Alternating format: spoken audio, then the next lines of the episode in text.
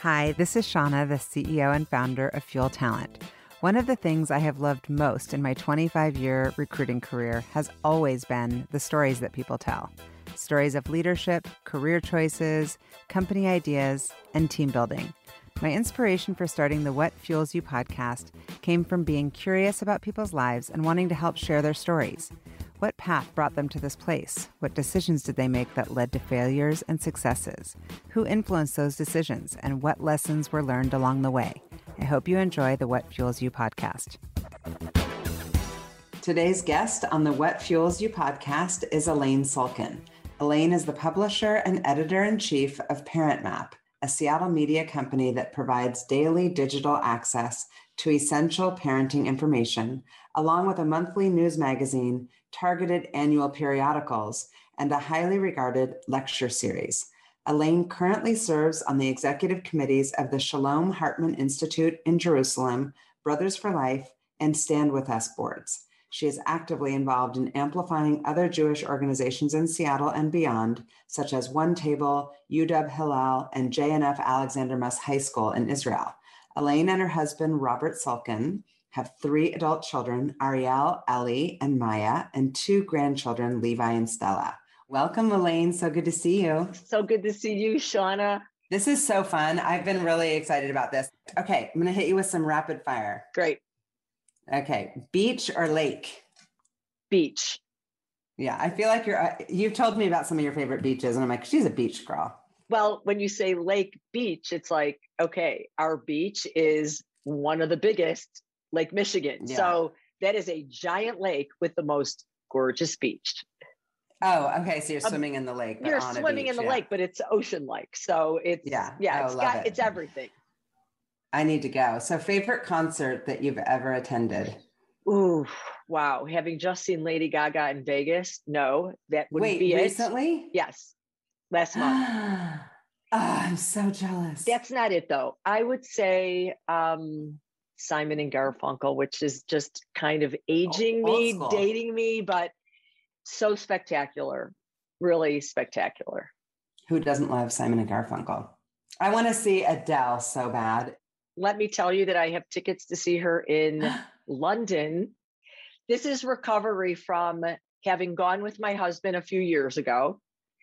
And my son, who is such an Adele fan, asking me, why didn't you take me? I love it. Um, what is something that I and our listeners would be most surprised to learn about you? Well, that I have a freaky identical twin that is just you know, you run into her, you start talking to her, and you're like, why is Alayne being so off putting and rude? It's because we don't know who you are. That's so funny. I can tell the difference between you guys because I know you. Exactly. I can see if I ran into her without you there that I would have that it would be like jarring a little bit. So what's the best thing that you have read, listened to, or watched oh, in the man. I guess in the past couple years? People are binging all sorts of things let's see, reading, I would have to say our mutual friend Bari Weiss's book, How to Fight Anti Semitism. So good. Simple, clear, you know, stand up messaging. And uh, you know what? I'll, I'll give you a watching, which also will date me. I think I was the last person on earth to watch. Um, oh my God, I'm blanking I have a, I have Thrones, Game of Thrones. Game of Thrones. Like, no, that's it. Is it? Oh my god! No, what? no, I'm so proud of myself. I'm like, tell, this is crazy. So you know, of course, I, I, didn't ever watch it either, and I've been like, is something wrong with me? I'm the okay, only human who's so, never watched hello, it. our mutual. I okay, so my son, you know, all these people who love Game of Thrones. I had to go to a reliable, great source that I would respect that would be within my mind space to get a recommendation. So I called our mutual friend Dawn Gold. Oh, and I oh, just put good. it to her and I said, Game of Thrones, yes or no? And she said, absolutely. And she was okay, i am in. A thousand percent right. I would watch it again.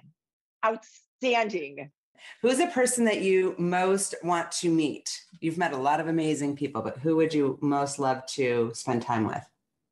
I definitely consider myself a lifelong learner. I'm blown away by the people that I get to meet in the parent map space. And, you know, but one of the one of the I, I, will say this not as a buzzword i say it in, in in in great seriousness.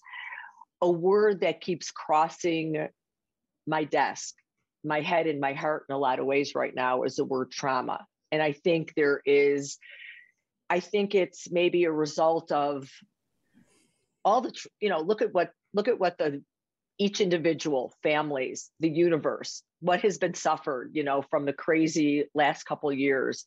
And so there are some scholars on trauma a, a guy named thomas Hübl. In particular his name has been mentioned that i'm i know i will meet him and i know i will learn from him but he's he's kind of the name on my mind right now Interesting. It is. It is all about like when you're asked these questions because right. there's not like the one and only. I mean, of course, I would love to meet like Oprah, yeah, or spend time with some sort of ancestor, yeah. you know.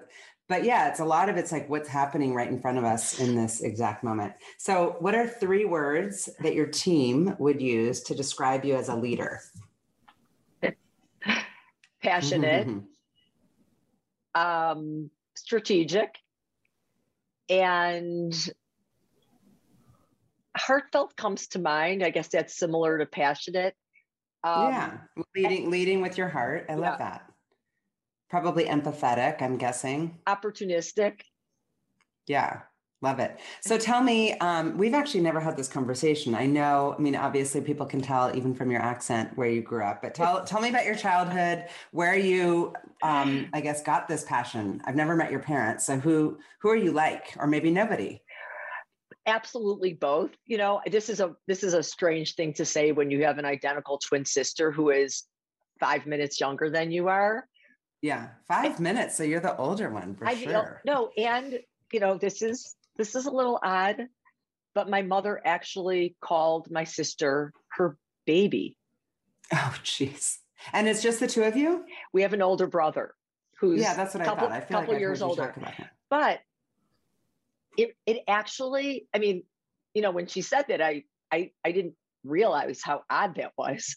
But then yeah, it plays into the dynamics for sure. It absolutely sure. plays into the dynamic that, for better or for worse, I am a middle child, and I, in many ways, benefited from being the middle child. You know, as maybe more irreverent, maybe not being paid as much attention to, which can be a good thing. Um, yeah. But I grew up in Chicago. Sometimes people hear my accent and they are like, is that New York or Boston?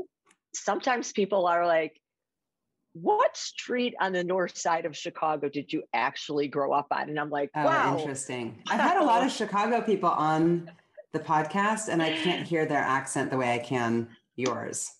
I love that you've held on to it. It's great because you've been in Seattle. How long have you been in Seattle? 30, let's see, about almost 40 years. That's unbelievable oh to say, gosh. which it's like when you say, I'm glad you mm-hmm. held on to it.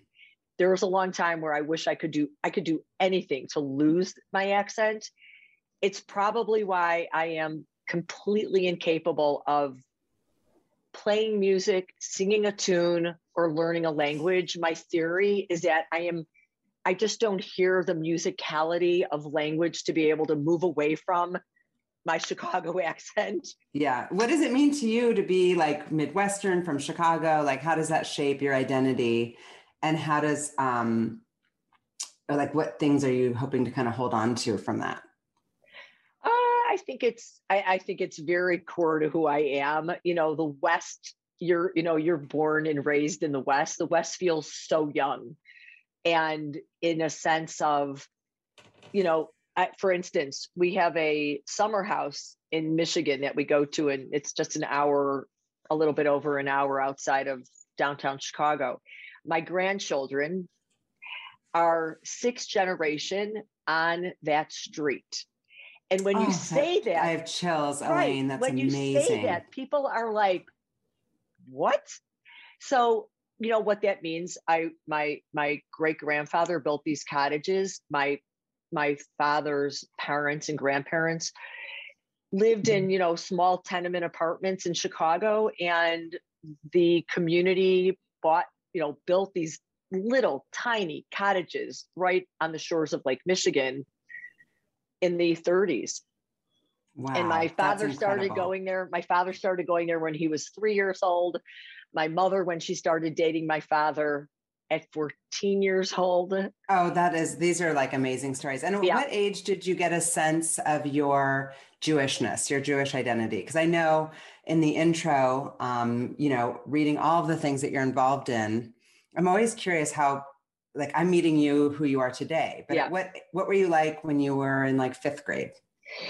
You know, I feel like I, I when I look back on it, I feel like I I had no identity, although of course I was steeped in identity. And right. one, growing up, you know, if the town that I grew up in, Skokie, Illinois, is you know, kind of famous for anything. It was the place that Nazis decided to march in the late 70s because that's where the largest population of Holocaust survivors were in the United States. Oh, that's and, no surprise that this is a part of you. I yeah, get it now. And I, I was, I remember being there and with my mom, and so, but I, I didn't, I didn't identify. It was just kind of who is in the air who in, in the air and it wasn't until um you know my mom taught sunday school that was our community but i you know i went to college i never stepped into anything jewish i didn't engage that wasn't my friend group so it wasn't until my husband and i were uh lawyers in chicago this is you know career number one ish. Mm-hmm. Did you and meet him in law school? I met him in undergrad at the University of Wisconsin in Madison, and then oh, he went off together that yeah, long. we have. Oh my God, I 40 years this coming summer. It's insane to be able to say, but um, I dated his roommate in college, and his roommate oh. we broke up, and he left University of Wisconsin. He said, you know, just I don't really care who you date, as if I don't really care who you date, just don't date Bobby Sulkin. And I was like, Oh yeah. Well, Bobby's the triple threat. Love right? that idea. Thank you. Oh yeah. You're like, what a great idea. Thanks so much. That's so funny. And do you remember like when you I feel like we didn't actually finish the thought. You were I just asked you something and now Yeah, no. So it was, you know, Bobby and I were living in Evanston, Illinois, which is a great small city north of the city, you know, north of Chicago on the on Lake Michigan, and we were lawyers. And Bobby was at a very stuff shirt type of firm. I think they actually asked him to tuck his shirt in one too many times, and he was like, "I'm out of here. What can we do?" And I said, "You know, we could move to Israel, live out of kibbutz, and have no bills. I think it was the no bills that got him because neither one of us had really any affinity. And that that was really like our own journey together as a young couple. And it really wasn't anything intentional. It was, let's get the hell out of Chicago. It was 20 degrees below zero. We were standing underneath the L tracks. And it was like, let's just go on this journey. And wait, did you do it? Oh, yeah. No, we quit our jobs. Yes, we quit our jobs. We went and lived on Kibbutz Ha'ogen. And, you know, Bobby wasn't bar mitzvah. He had beer. His father was like a, a Buddhist you know, Jewish but Buddhist. A Jew, yeah. Yes. And he had, I mean, it really like was it really was this amazing journey that we went on together that has stuck with us in many, many different iterations over the last 40 years. That besides, you know, falling in love, we have this this this kind of golden thread bond that we didn't necessarily anticipate that is is a fabulous journey to be on together. That is incredible. And so you guys were both practicing law. I guess you had passed the bar. Um, and so what did that mean for your careers to kind of push pause? You know, we were so young and we had no, we didn't have right, kids. Like, I don't actually give, we didn't we actually didn't give a shit. We no, were just like, yeah. You know, and I mean, I think, you know, when you think about like your partner, you know, there's so many things like, you know, we were talking about our mutual friend Richard, who, you know, we have you have you the, the orientation that you have you know some people like bobby and i i think one thing no matter how little money we ever had neither one of us ever wrote down a check in a check register or balanced our checking accounts. Now, if you were married to somebody like that and you were completely uh, rigid about that, it would be a cause for a lot of tension. You know, we were just very like minded in a lot of ways and like minded about our careers. Like, you know, we Kinda can like, we'll walk away from this, figure it out. Went on this incredible journey where we were with, you know, we we both kind of grew up in such, you know, uh like small environments in the suburbs of Chicago Right. And your world's just opened up and our up worlds just opened up. I mean, we were with you know people from Argentina and Cartagena, and I mean, it was just incredible. So it, Oh, that I'm so envious. Like I would give anything for that type of life experience. Maybe it's not too late. Maybe we'll do that It- like 2.0 or 3.0. But I just love that. I can't believe I didn't know that story. Yeah. And yeah. so did you have a sense of um kind of like I think I have it in me or I think I will at some point be an entrepreneur?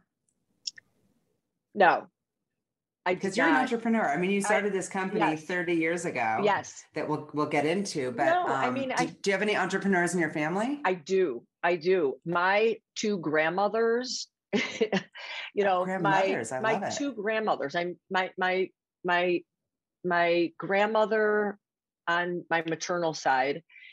Her um her husband died when she had six kids, ages 4 to 14. And when I tell you that my mother and her siblings make me look like I am shy without personality, this woman who was a Polish immigrant, the only way she could survive because she kept getting kicked out of her the apartments that they were living in in Chicago was to finally they owned a luggage business was to buy an apartment building so that she could did not have to move these six kids as a widow one more time and that Why really, was she getting kicked out? because they were six hellions. I mean, Oh. these are the, I mean, the loudest, craziest. I mean, my aunts and uncles Oh. have more personality in their pinkies than any humans I know. And so she couldn't manage, she couldn't manage moving anymore. she Oh, had to figure out how to buy the building so she wouldn't get kicked out. So she's an entrepreneur. What about on your paternal And, the, side? and my grandmother, she owned a clothing store in Chicago called Williams. That's my maiden name, Williams Department Store. So both were entrepreneurs. oh, I love it. and and you know i mean i i left being a lawyer when i was pregnant with my first daughter who's now 34 35 years old and it didn't you know i mean i became a lawyer because it sounded great you know when i so what we do, yeah. it's what we do and i mean i wasn't i had i didn't have intention around it and I Mhm. remember I was actually spending my junior year. A lot of people went to different places. I went to Denmark for a semester and I wrote my parents and I said, you know, I think I'll go to law school. My boyfriend, Bobby, was going to law school. And it was met with such positivity, like the best thing I ever could tell Super them. And I was like, validating. okay. And I have to say, I loved, loved law school. I found it fascinating. Yeah. Right. did but not- didn't love practicing. No, What kind of law were you practicing at the time? So I was working at a small firm in Pioneer Square at the time. It was called Seligman, Dryling, Oh, in Seattle. In So Seattle. moved- yeah, but how'd Moved you to- end up in Seattle? no, We so moved to, part. Seattle. Sorry, we were living on a kibbutz in Israel. After about six months of that, we went back to Chicago, and the game plan was my I, my twin sister was in graduate school at the University of Washington, and the Ah. game plan was we would just come out and visit her, and we never left. You fell in love. Fell in love and I was going to practice law. Bobby was not. That lasted for kind of a nanosecond. Thank goodness. Interesting. Interesting. And yeah, Long before meeting you guys and becoming friends, I heard about you, of course, from Parent Map. And I actually saw you once. I don't know if I introduced myself or if you remember this, but I saw you in the lobby of Zulily. Do you remember this? I Yes. don't know if, yes, but I kind of knew who you were. You kind of knew who I was. And you were doing business, I think, with Zulily. And I remember hearing about Bobby as like the number one lawyer, like in the country. Like everybody's like, this guy has never lost a trial ever. And he's so chill. I would love to be a fly on the wall and watch the him clients he will never take on appropriately. Yeah. Yeah. And so where did you get this idea for Parent Map? Was there, I mean, obviously it's the coolest um, publication, magazine, digital. Thank you. Uh, it's so much content that's incredible. Thank you. So, so originally, I mean, I left law. I had Ari, and I, you know, it's kind of antithetical to owning a parenting media company, but I had to get the hell out of the house and do something. You know, I just was feeling like I did not want to go back into law. And I literally took a job. Honestly, I think at the time it was for under $10 an hour, answering the telephones in the third floor of the then publication Seattle's Child, answering phones uh, just to get out of the house. And that was the beginning of a completely unpredictable career in parent and publishing. So, I mean, the, the short story of that is I came in with no intention of doing anything other than just getting some adult engagement. And um, that's how, that's almost like ha ha for those who know you. like right, you don't right, do anything. It's right, like go big right, or go home, right, Alayne style. Right, but but I, you know, I mean, I think one of the things, and this is just from a, you know, really from a business happiness perspective, is it sounded so good, good, you know, to say that I was a lawyer, and it didn't fill me up in any way, and so I had to be willing to shut a door, literally shut a door, with complete you know lack of knowledge of what i would possibly do and taking something where you know if your ego every one of us has it you know your ego is like oh i'm a lawyer. That you know that sounds that has some some meaning to it to i am going to take a job just to answer phones in a you know small media business and that's okay and what mm-hmm. happened, you know, fast forward, you know, I loved it. Like I just, I, you know, I engaged with the person who was the owner. We became partners. We, you know, my instinct, you know, and maybe this comes from my grandmother's, was if there was one publication, why couldn't there be six? If we could publish publish, why couldn't we publish books? If there are great people that are writing these books why couldn't they be speakers why couldn't we have a, a, lecture series so it was just very you know exciting and intuitive to me to kind of define then a print media business by whatever way parents can receive quality content and research we can deliver it to them yeah. Well, when I first moved here, that I depended on it. I mean, of course, the kids are now older and I depend on it in a different way, but I depended on it for my schedule, like what to do with the kids. Yeah. I would look up all the camps. I would kind of sit there and lay out my whole summer using Parent Map. And then, of course, attend the lectures. Um, and so, how has the business changed over those 30 years? What is it today versus what it was when you were kind of like answering phones? Yeah. Um, you know well, it's no longer it's a different name and yeah i know i mean parent map i would say substantively really not different and in this sense of parenting is as old as man womankind and parents eh, you know as has been said for forever you know it's the single most important job that you'll ever have that you have zero training for. And you know that is an overwhelming thought. And with all the good intentions you know what you bring to the table as a parent given what you were given or what you reject from what you were given or what you are willing to learn is is, is so vast. And so so what i would say has changed dramatically is like a lot of people who who are founders of businesses. They run on a lot of chaos and enthusiasm.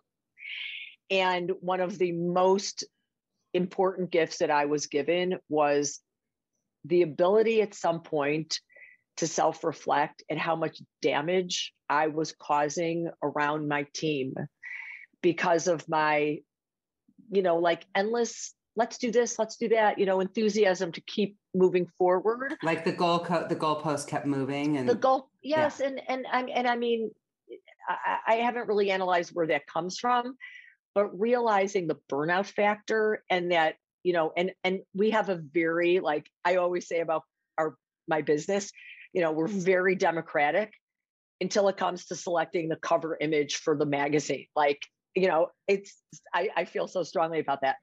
But what I realized was we, we had such great products and that we did not have the business infrastructure mm. requisite to optimize. Like, shame on us that we weren't profitable mm-hmm. and we had a good product. So, I will right. never. What is the business model exactly?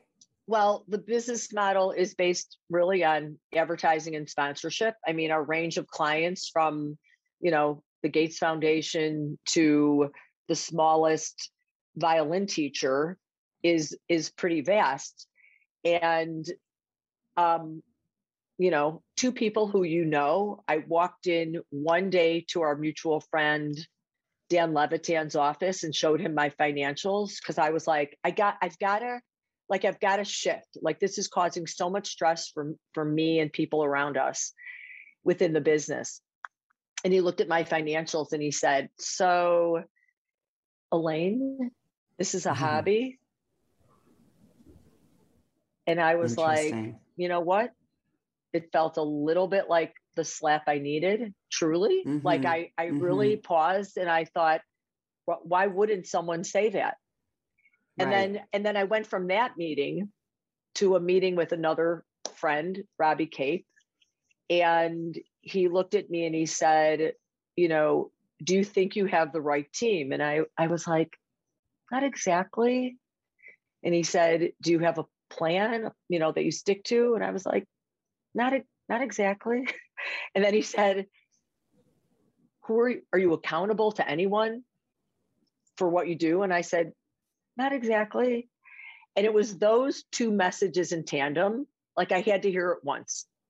Mm. And I realized that I had to build a team around me that, you know, I and we ended up hiring a woman who came in for a job as an accounting assistant.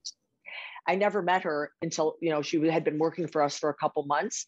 It turned out, looking at her resume, she had been the head of international compensation for Starbucks, the prototype of a Parent Map employee, traveling all over the world, two little boys, and couldn't balance work and her family life. And so she sought out Parent Map, got this job as an accounting assistant. I looked at her resume and I'm like, I just know there's more that you could do with us. Uh, yeah. She yeah. she literally now is our business manager. I have brought the systems that she has brought to us to so many organizations, ones that you're that you know, like uh, Brothers for Life, of yeah, you know, stated business goal. You know, it's the ABCs of running a business.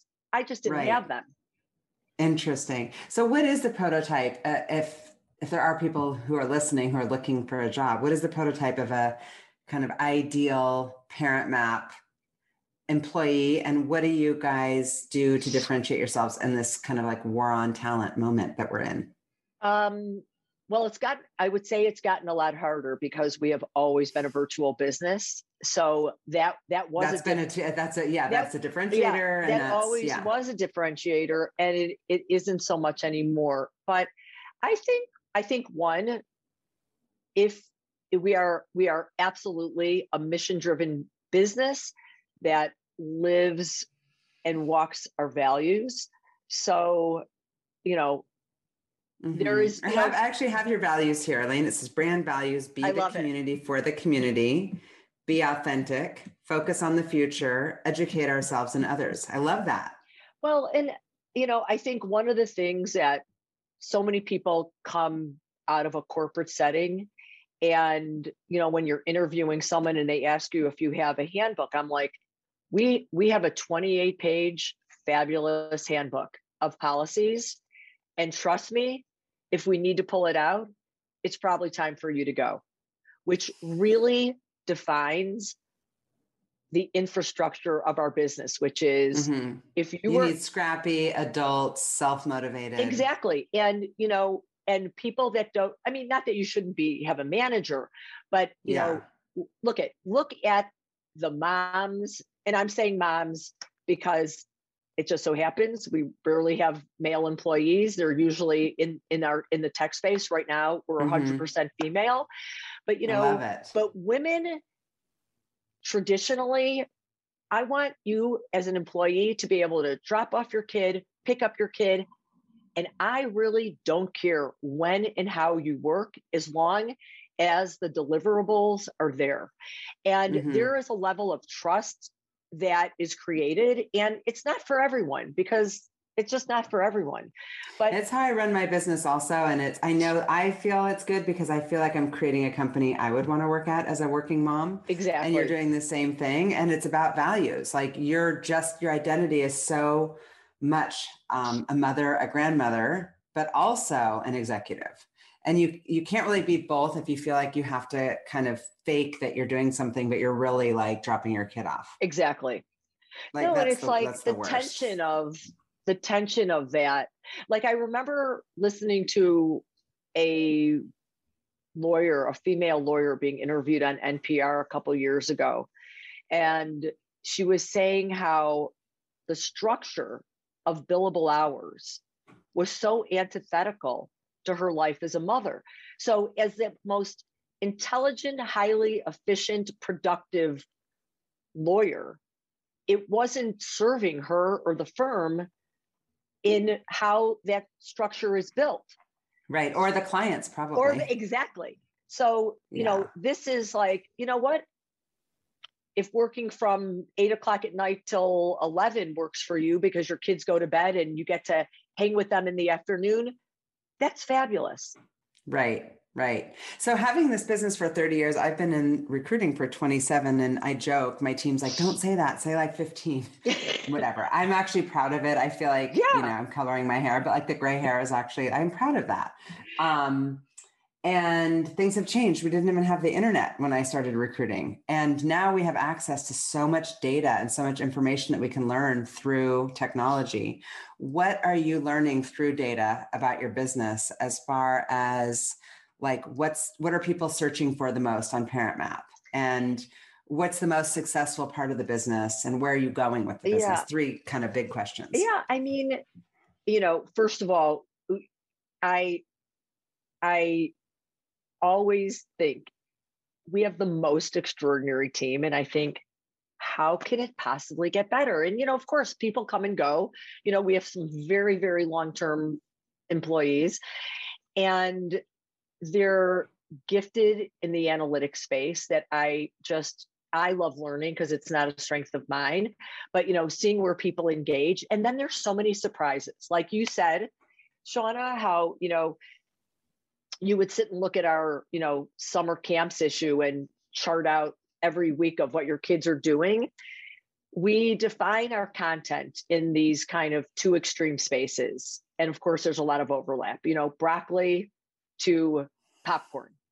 And a lot of the fun a lot of what i like po- i like popcorn. I like of, broccoli too. a, well a lot of the a lot of the analytics you know that would be our calendar our out and about activities is the entry point for a lot of people because you know it's it's you know on a cold it's tactical it's, it's much tactical. more tactical and yeah. you know like like look at i am i'm very mission driven about the business we always have we'll say on the broccoli side you know health development we always have mission driven content you know around gun safety anti-racism and so you know there it's there's a lot of surprises and I'll I'll give you an example. This year we kicked off our lecture series in September with um, two men, one Khalil Gibran Muhammad who is a professor at Harvard, well known for his work in the uh, DEI curriculum space, and he was interviewed by by Jeffrey Robinson, who has created a 400 year chronicle on racism called the Who We Are Project. It's about to be um, launched, a documentary is about to be launched, and it's gotten tremendous praise. Jeffrey is local in Seattle. And when when Jeffrey first came to us and we decided that we would do his three hour presentation, I, I begged him, can we please, is there a way to make this an hour? You're not going to get parents to show up. You would not, you would not take a minute off of the presentation. And sure enough, we did it twice. We did it for, you know, what we'll call influencers in the parenting media space, not um, is legislators, educators, leaders of private schools, heads of schools, you know, politicians, everyone, you know, uh, is is leaning in on the DEI space, and they sat for three hours twice, two different audiences, and so I would never have predicted that in retrospect that we would have audience. And then fast forward, Jeffrey then did this interview with um, Khalil Gibran Muhammad, we partnered with five other media companies in the country New York, Chicago, Detroit, Baton Rouge, and, and New Orleans. And he had thousands of, of people engaged wow. nationwide, which is, you know, in a parenting space, it's not you know it's not about resilience or tenacity or you know kind of core parenting issues but it shows the thirst for this kind of information which you know, I am super proud yeah. that that we lean in on. Yeah. And how have you seen the subject of mental health get um, more, I guess, recognition and need? i'm just look back. I mean, I've got three teenagers now, and the stuff that they're bringing yeah. to the house and talking about is so different than what I was thinking about. Although maybe it was just because it wasn't talked about, but it just seems so much more prevalent. And now more than ever with COVID, like what are the themes that you're seeing in mental health? It's kind of the perfect storm equation. So, you know, everybody has lived through this. And thankfully, you know, kids are mostly back in school. But over the last year and a half, I mean, you know, the God forbid level of suicide, isolation. And, you know, look, you think about the fact that kids, big, middle, high school, kids having this screen and no authority figure. There's not a counselor, a teacher who's witnessing what's going on in your student, your child, your student's world.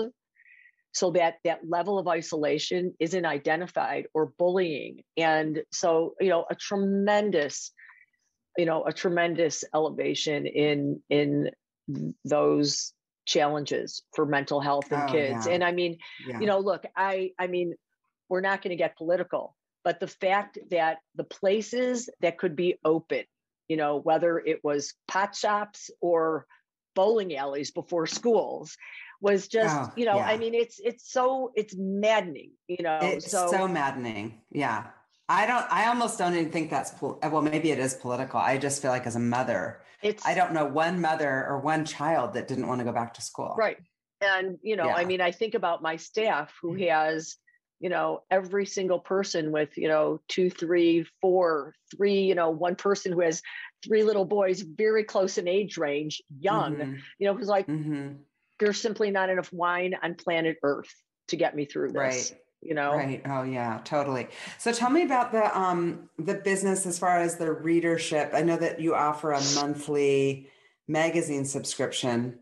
Um what are some of the other ways that people engage in content? Uh, you're not doing are you doing in person?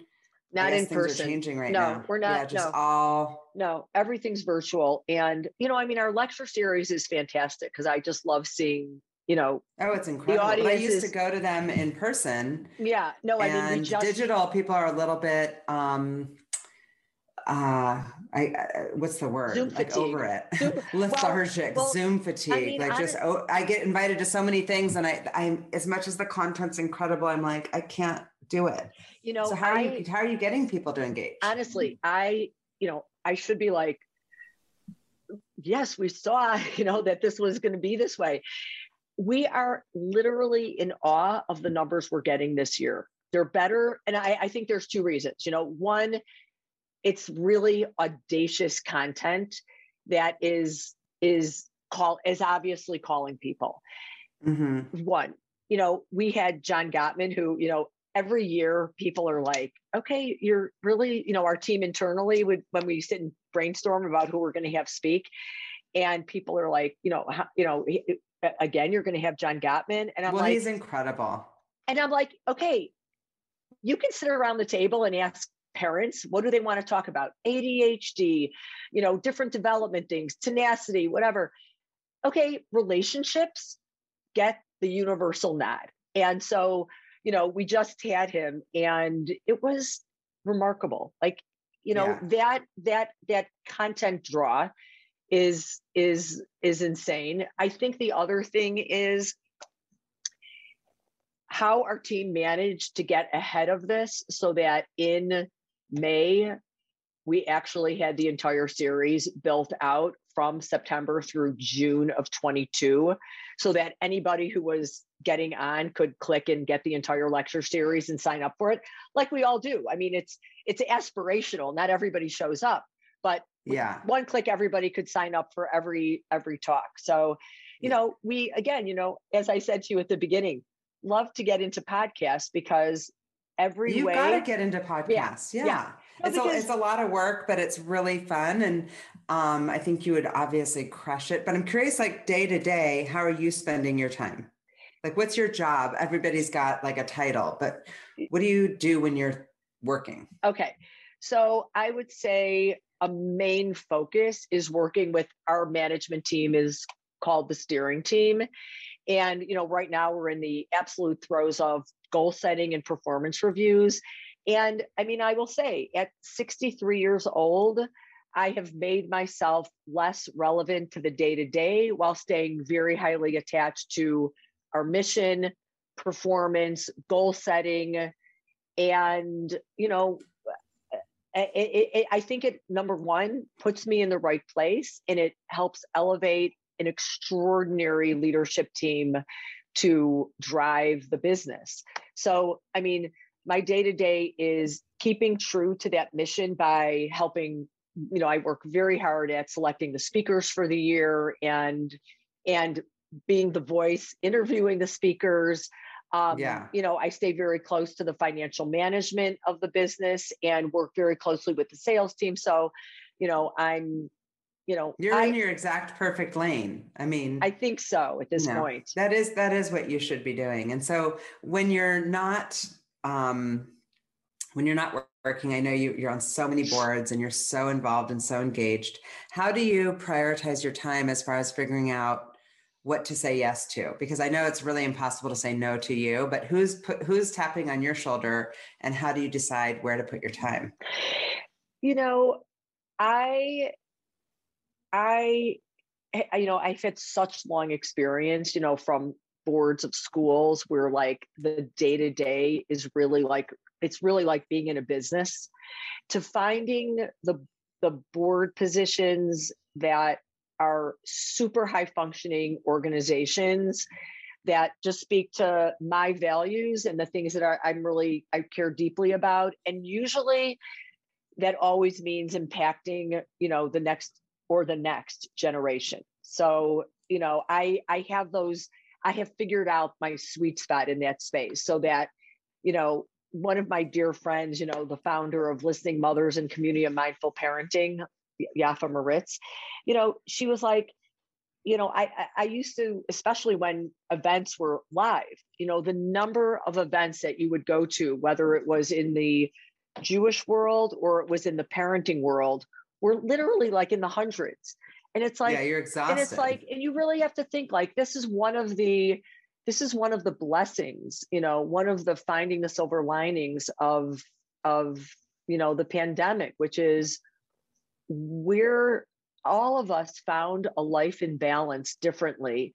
And like many things, many people suffered, but like organizationally, many things thrived with so much less rigor or wasted yeah. effort to make things totally. happen and that's totally. that's like a beautiful thing you know from our environment to our own yes. health and well-being i completely agree um, so my ultimate question for you i have so many more but i want to be mindful of your time and i'm so grateful for it um, is what fuels you. And then before you answer that, I just have to say, you as a leader, you as a mother, and as a friend, you, I think I've told you this before, but I'm just saying it publicly. Like you are someone I really admire, and you are, whether you know it or not, like slightly a mentor of mine.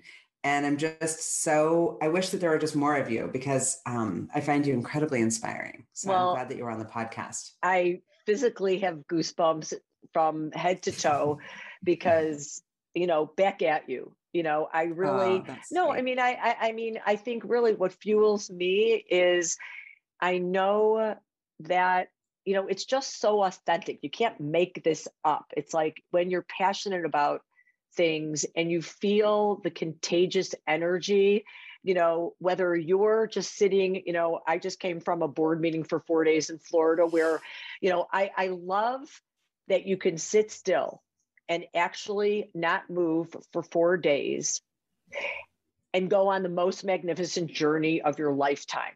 And so you know i i think like how lucky to have found that professionally and in my you know volunteer life. So i i think that if you just can if you're lucky enough not everyone can but if you find that passion the things that move you and you know the calling i i literally fell into being in the parenting media space.